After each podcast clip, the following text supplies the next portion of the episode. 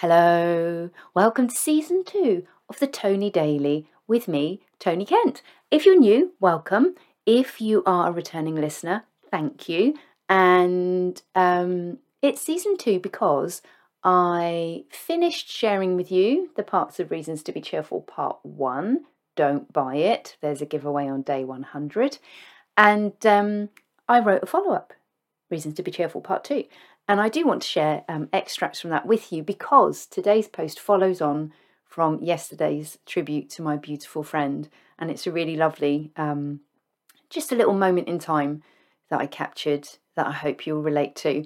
And this is the point of the podcast. I hope that you will come find yourself here so you'll find something relatable that makes you think, yeah, I felt that, or oh, I'm glad it's not just me. So before we get on to today's piece, let's visit the village Facebook because there's been a post that I wonder, you know, when there's a post that's been bubbling along for a while and it's popped up to the top of the feed again, and I'm thinking, well, what's going on there? Why? And uh, if you were here a few days ago, you will remember possibly that someone has threatened to put cameras on their driveway to find out who's letting their dog poo um, and not picking it up. Fair enough. And so uh, it escalated slightly with someone saying, Yes, yes, there is poo on the pavement. And look, I have taken a photograph to prove it. I mean, get a life. You know, I, I don't know. Kick it out the way, pick it up. Um, I mean, the, the dog's owner should obviously pick it up, report it to the council. I don't know. Don't take a photograph of it. That's on your phone. And now it's on the internet with your name against it forever. Somebody who takes pictures of dog tut, you know what? If aliens come here, they will think that we um, worshipped dog poo if they looked at this page. So, uh, yeah, I kind of thought that was that. Everyone's going, yes, terrible, terrible dog owners. And then someone's decided to have a go at the horse people. And when you live in a village, there is always this constant kind of, I don't know, you've got to live alongside one another. And um, there's lots of tracks and uh, bridleways, pathways, footpaths, lots of open land around here. And so you have to learn to rub along with cyclists and walkers and runners and horse riders and tractors and all sorts.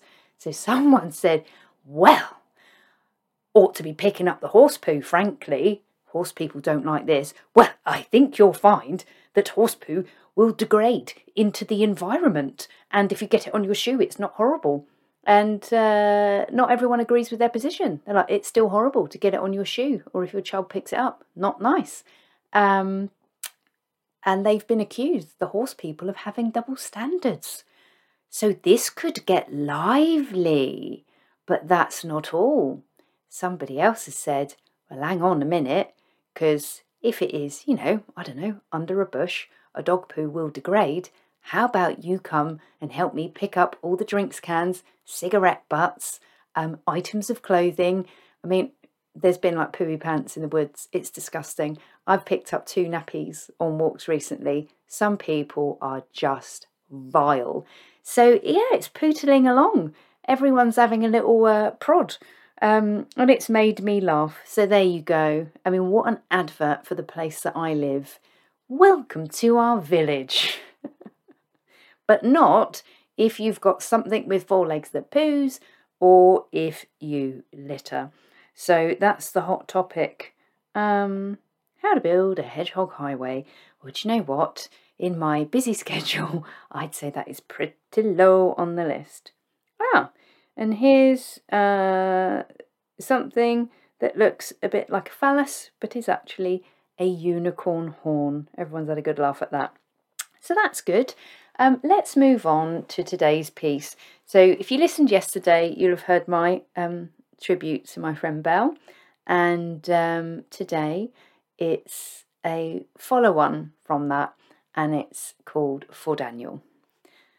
This morning, my little sunshine boy thundered down the path to your house, short legs pumping, covered in the bruises of a thousand tree climbing adventures, and hair already wet with the heat of the day in the way that only you boys seem able to manage. We get to your door and you're almost ready to go, bar a disagreement with Daddy about what shoes are going to look best with your trousers.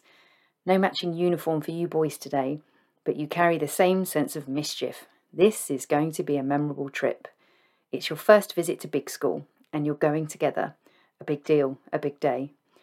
I walk with your daddy while the two of you trot on ahead, but you are good enough to stop at the road, which is frankly amazing given how away with the fairies you both seem to be. Stop, look, and listen. Good boys. We go a little further and you stop again, not for the road, but to pick up a feather. You hold it out and say, Look, Daddy, here's a feather from Mummy. Your Mummy, your daddy's wife, my beautiful friend. She saw you and she sent you a feather. And in that moment, she is where she should be, here with us, with your daddy, walking you to school. A second later, and you're off, running, racing, chasing your friend, your mummy smile bright on your face. I remember that day. Love him. Um, so, yeah, my friend's son and my son are still very good buddies. This is like nine years on. Oh my God, taking those two to school. You know, you've got two five year olds on micro scooters. Yeah, I don't miss that. Um, but yeah, still got his mum's smile bright on his face. So, what do I hope for you today? I hope that you get the opportunity to just uh, laugh at the ridiculousness of how some people get so het up about the smallest things. Um, and maybe if like me, very often you find yourself getting het up about a small thing.